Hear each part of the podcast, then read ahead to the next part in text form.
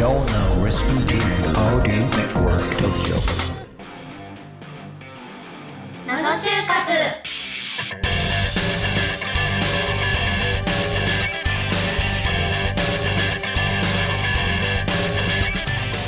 皆さんこんにちは。始まりました。謎就活。イエーイ。ピロピロピロコウコウコウパーソナリティのミクですこの番組は就活を経験した方をゲストにお迎えし就活の謎に迫るバラエティ番組です。今回はスペシャルということで、うん。アシスタントの林次郎と2人でお送りします、二人でねスペシャルということで、うんうんうん。うんはいはい。振り返りをしていきたいと思います。はい。はい。3回目なんですよねスペシャル自三回体目ですね。うんうん。前回が9月だったので約うん。半年間の放送について語っていきましょう、でも結構ねいろんなまたゲストの方来ていただいて面白い話うん聞けましたよ面ね白。かったですね、たくさんの就活あるあると就活の謎はいはい。を共有してきたので、うん今回はこの2つの MVP を決めていきたいと思います、はい了解です。まず私ミク就活あるある面白かったでしょうの発表ですはいじゃんじゃん。口で言ってみましたはいえー、と先月の2月かな、にうん配信されているたつきさんとまきさんのは回で。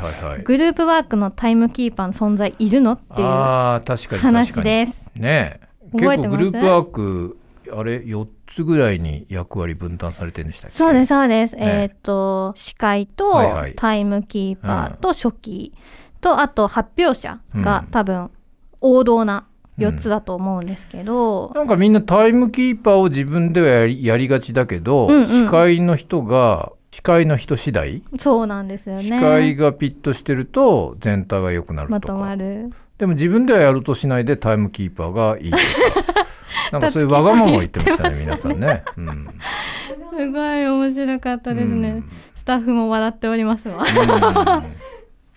うんねそう。一応他にも面白いグループワークあるあるっていうのをサイトから見つけてきたので紹介していきたいとえ思います。おーはいはい。まず一つ目みんなの意見順番にユオーマン。の出現えー、これどういうことですか？みんなの意見順番に言おうマン。ユオーマン、はいこれは基本的にグループディスカッションになると、うん。目標の設定っていうかうん。その明確化が大事になってくるので、うん。まずみんなの意見を聞く前にその前提意識みたいなのがずれてないのかっていうのを確認する必要があるらしいんですけど、うん。ただそんなことは無視してみんなの意見順番に言ってきましょうよって言っちゃう人がいるらしい、うそういう提案を断るのはすごく難しいんだよねっていう。もうあれかな？このひこの場合は司会の人がちょっと職務放棄をしていて、うんうんうんなんか事前にまとめるのが面倒なのでもうガチでうんみんな思ってること言っちゃいましょうみたいな、う。それで収集がつかないみたいな。はい。みんなもうとっちらかっちゃってて違う視点からものを言ってしまうとっていうことですね。そういう司会の人に当たっちゃうとちょっとねいやもう嫌ですね。うん、嫌ですし。そういう人ってちょっとプライド高いんじゃないかなうん。なんて勝手に思っちゃったりするのでそでもなんかの人の人事の人からもねそのグループちょっと印象悪いかもしれないですよね、うん悪くなっちゃって。まとまり感のなさみたいなね。その中で勇気を出して、うんそれやめませんかっていうのもなかなか言いづらいのでね。そっか、うんうんあともう一つが、うん。タイムキープしかしない人。でもなんか皆さんタイムキープしかしたくないって言ってましたけどね。これもまさにだと思うんですけど、うん。あと5分ですとかあと1分ですとかしか言わない人、うん。まるで係員って。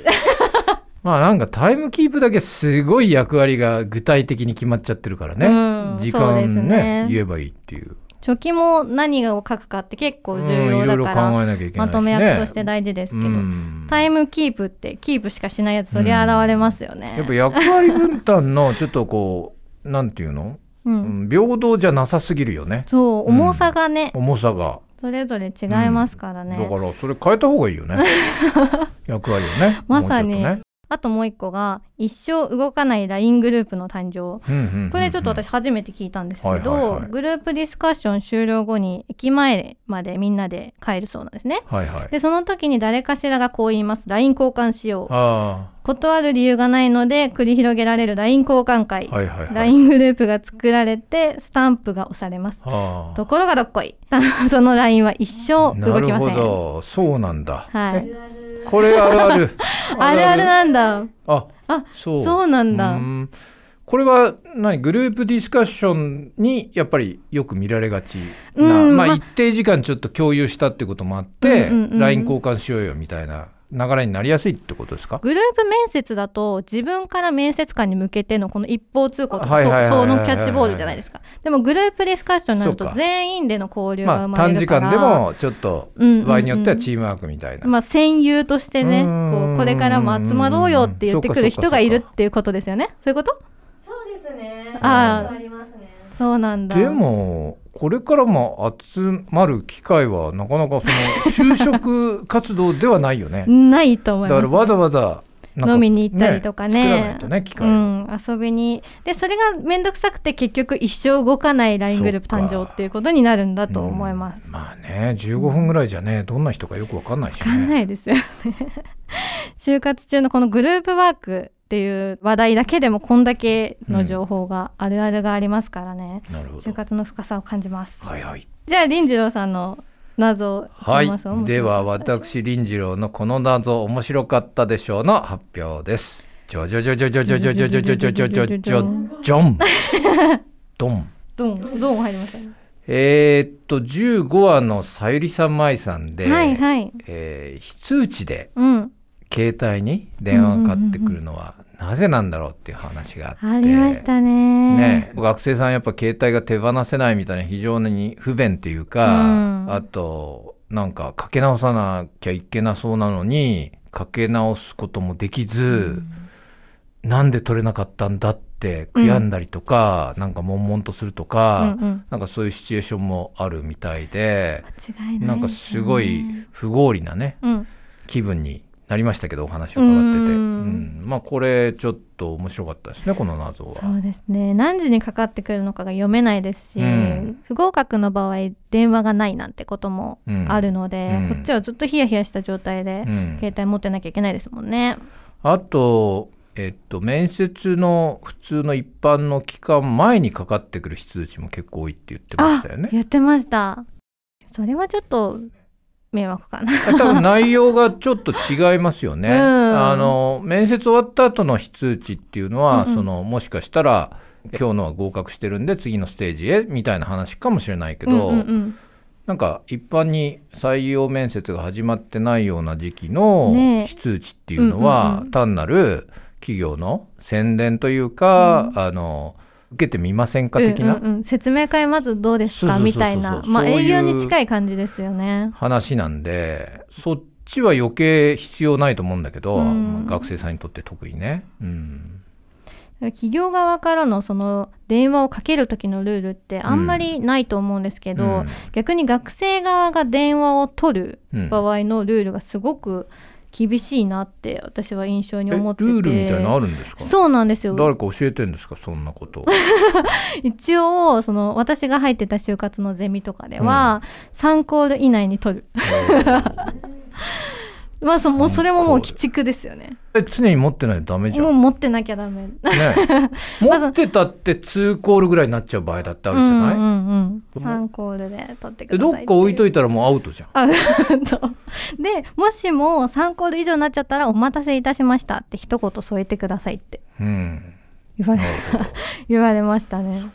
厳しいですよね。うん、ちょっとよくわかりませんね。う。んうんうんうんあと内定辞退するときは電話でうん。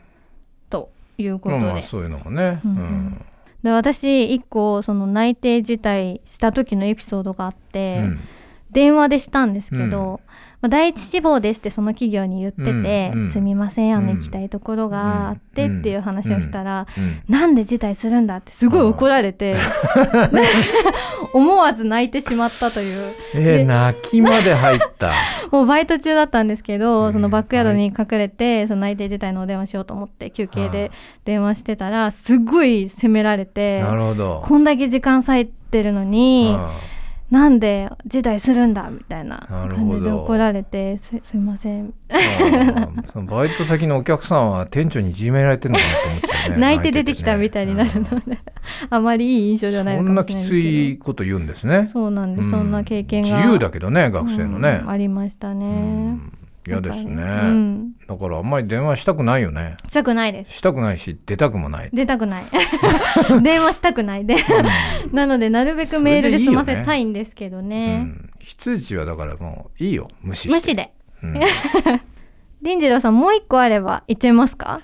いいんですかもう一個。もう言っちゃってくださいよ、うん。そしたら16回の放送のくるみさんとりえさん。はい。の回で、面接後のお礼メール、あの話題になったと思うんですけど、まあそのお礼メール必要なのっていう、うんうんうんえーまあくるみさんは結構ねお礼メールそれでもやってたって言ってましたけど、言ってましたね。あのりえさんはやったことないって言ってましたけどね、あのまあ実際に行きたいなって思う企業が複数ある場合には結構ねその企業ごとにメールを送んなきゃいけないんで、うんうん大変ですよね面倒くさいっていう本か。当そうですよね、16話でも話しましたけど、うん。その時はメール送っておいて損はないっていうことなんですかね、うん。って思うじゃん。うんうん思います？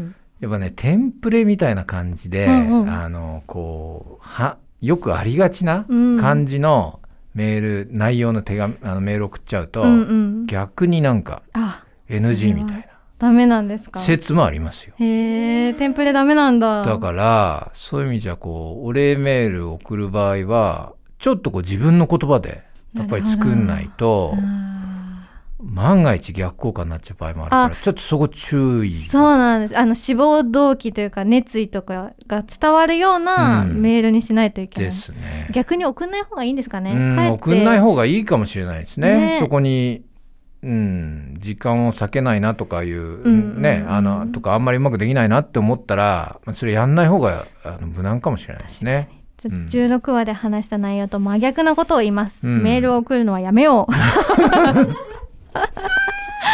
にゃんと今日はアシスタントの林次郎とお届けしました。二人だけでした。うん番組内で紹介された方にはオーディオネットワーク東京のオリジナルグッズをプレゼントいたします。さらに皆さんが就活で感じる様々な謎を募集してます。ツイッターハッシュタグ謎就活で投稿をお願いします。次回も2人でお送りしていきたいと思います。にゃんと二人で。うん。また次回お会いしましょう。バイバイ。バイバイ。